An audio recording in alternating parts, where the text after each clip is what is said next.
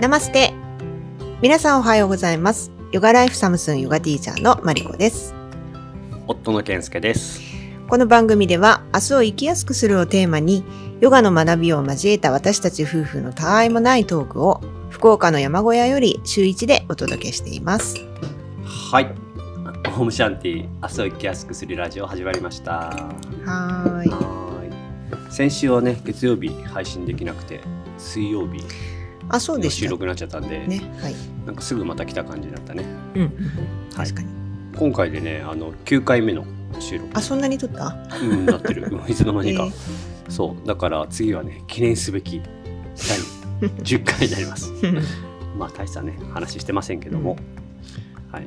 えーで今日はえーっとねあのこの番組のタイトルでもある「オームシャンティ、明日明日を生きやすくするラジオ」ということですけども、あの YouTube の方でもねサブタイトルで「明日を生きやすくする」っていうのは使ってますけど、えー明日を生きやすくするっていうことについてうん。ちょっと考えてみたいなと思って、はあはでまずそもそもあのえっ、と明日を生きやすくするっていうのは、うん。まあやっぱりあの生きづらさみたいなね、うんうんうんうん。言葉がまあ使われ始めて5年とかそんぐらい経つかな。あですかね。よくね聞くようになったよね。はい。そう。でまあまあそういう言葉が流行ってたっていうのもあるんだけどもあのそういう人が多いだろうからもっとみんながね、明日が生きやすくなる。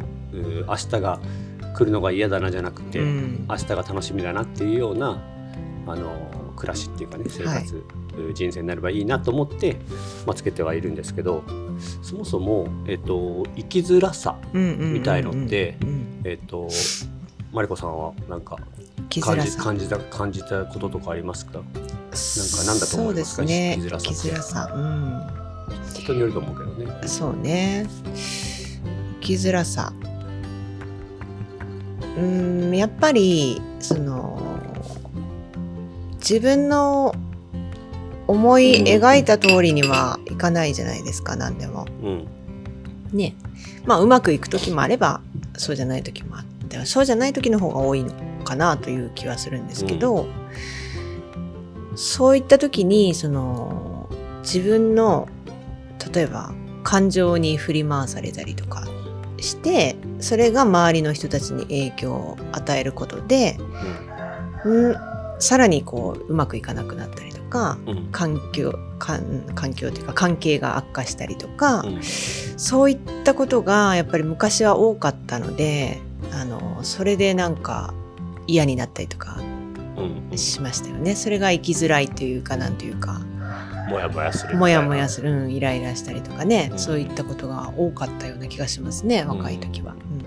なるほど。なんか僕はあの生きづらさが何なのかっていうことを生きづらさって僕実はあんまり感じたことなかったんですよ。はいまあ割とイケイケノリノリで生きてきたので、うんあのねとと遠まることも知らずに突っ走ってきた人生だったんで。でただ今思うと、うん。あの今は生きやすいなって思うんですよ。うんうん。うん、それは今の僕の環境まうんまああの暮らしからね、はい。えー人間関係から全てだと思うんですけど、そう。でそう思った時にじゃあ何が生きづらさ前はこんな生きやすいって思わなかったなって思った時に、うん。何が生きづらさだったのかなっていうとまあ今でもあるんだけど、うん。うんやっぱり悩むことが多い。うんうんうんまあそれが生きづらさっていうわけじゃなくてその何に悩んでいるかっていうその何うん。そのものが悩みがね生きづらさの理由の一部だったりするんだろうけども、そう。でそう考えると あのやっぱりうん悩んでることが多い人が生きづらいんじゃないかなっうんうんうんて思うん。ですよ。そうですね。うん、そう。まあそんなもんなんで、えっとまあ、ちょっと話戻るけども、えっとでマリコさんは、うんえーそういうものが、えっと解消されたっていうかはいはい。今はあまり感じなくなったんですよね。そうですね。もう全然感じてない気がしますけど、いいのかなっていうぐらい。あのたまに、まあ、人それぞれねいろいろあるけども、そういう一面を見た時はなんか羨ましいなって思うこともある。生きづらそうじゃないもんねうんうんそうね。それはなんかどういううんね、うん。あのまあこれ結結局別に無理やり結びつけるわけじゃないけども、はいはい。まあよマリコさんの場合はもうまあ、僕はねもともと聞いてるから、うん。まあ、ヨガのおかげでねそれはこううん変わったっていうことだと思うんだけど、うん。なんかどういう、まあ、ざっくりでいいけど、なんていうのどういうロジカルにこうせ説明、まあ、苦手だと思うんだけど、はあそうですね。うん、だからまあ客観的に見れるようになったんですよねやっぱ昔に比べると。うんその自分っていう人間がどういうあの 物事に対してどういう反応をするのかしてたのかっていうことが分かるとそうじゃないその動きというかそうじゃない考え方にもできるうんようになったりとかだからそまあコントロールですよねそういう意味では。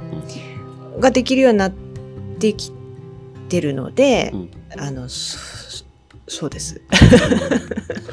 だから思い通りいかないっていういかなくてその悩むっていうことがなくなったっていう感じじゃないですか？まああんまりそういう、受け入れられるようになったってことね。うん、そうそうそうそう。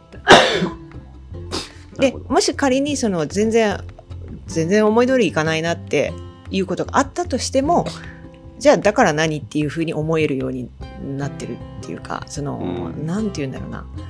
じゃあ別のことやろうじゃないけど切り替えがすごく執着しない、そうそう執着しない、うん。それをヨガのヨガを通じてそうですよね。そうそうだと思 なるほど。うはい。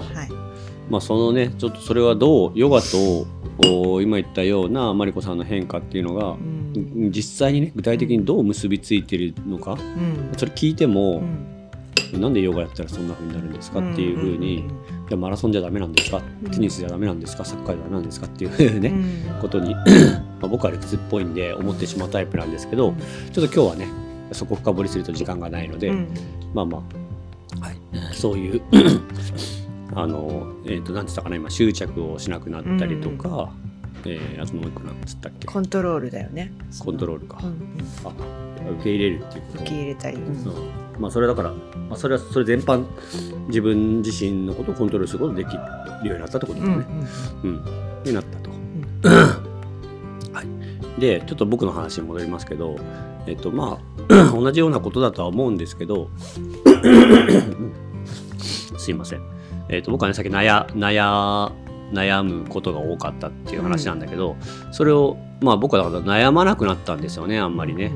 そう。でなんで悩まなくなったかっていうのはまあいろんな理由があるんですけどやっぱり大きな一つ一つ大きなことっていうとやっぱりそのヨガのことがあって、でなんか自分の中にあのはっきりとした行動指針ができたみたいなところがやっぱり僕は大きいんですよ。はい。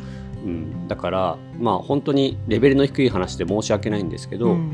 あの分かりやすいく言うとね、うん。えー例えば、えー以前までうん。ゴミをポイ捨てしていたと。はい。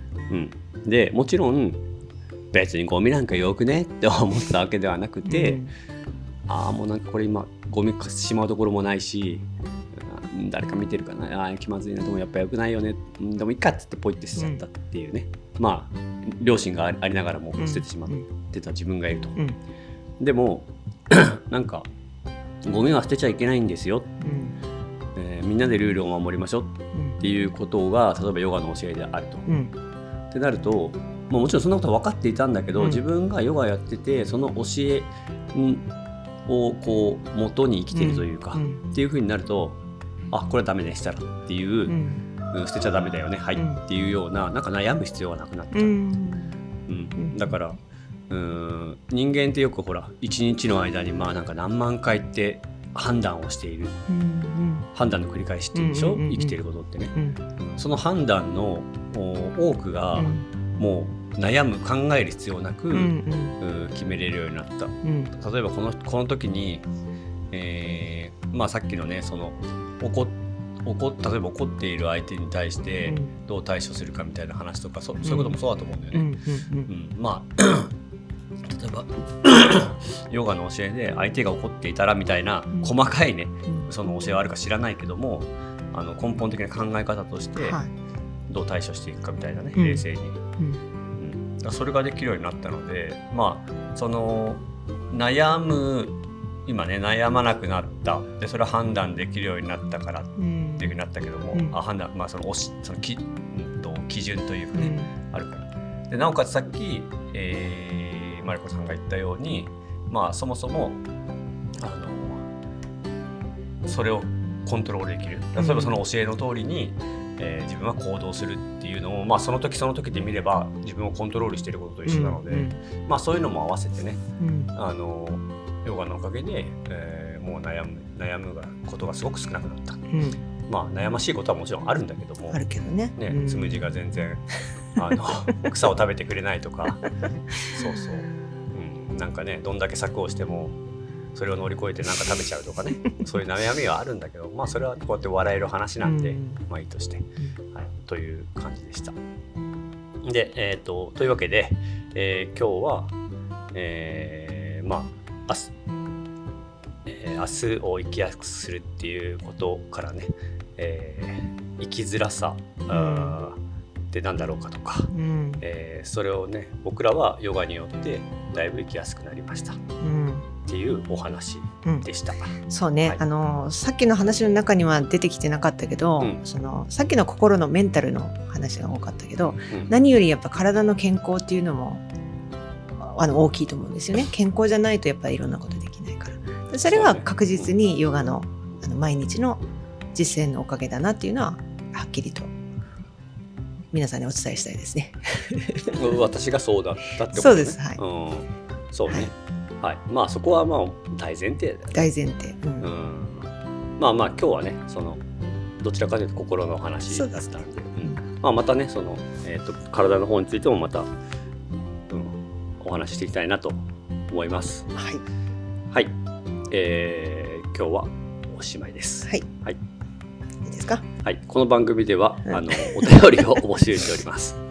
えーお便りがまだなんかどっかのあれかな？曲止めで送ってんのかなみんな？曲だね はい、お待ちしてますんで、はいあのチャンネル番組のね概要欄のところに、えーメールアドレスが載ってますんでよかったら何でも結構です。うんあのファンレターでも結構です。うん質問でも結構です。よかったらお便りください。はい。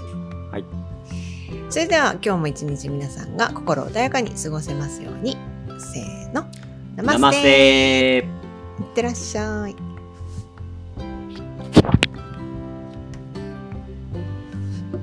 はい、では皆さんいってらっしゃい。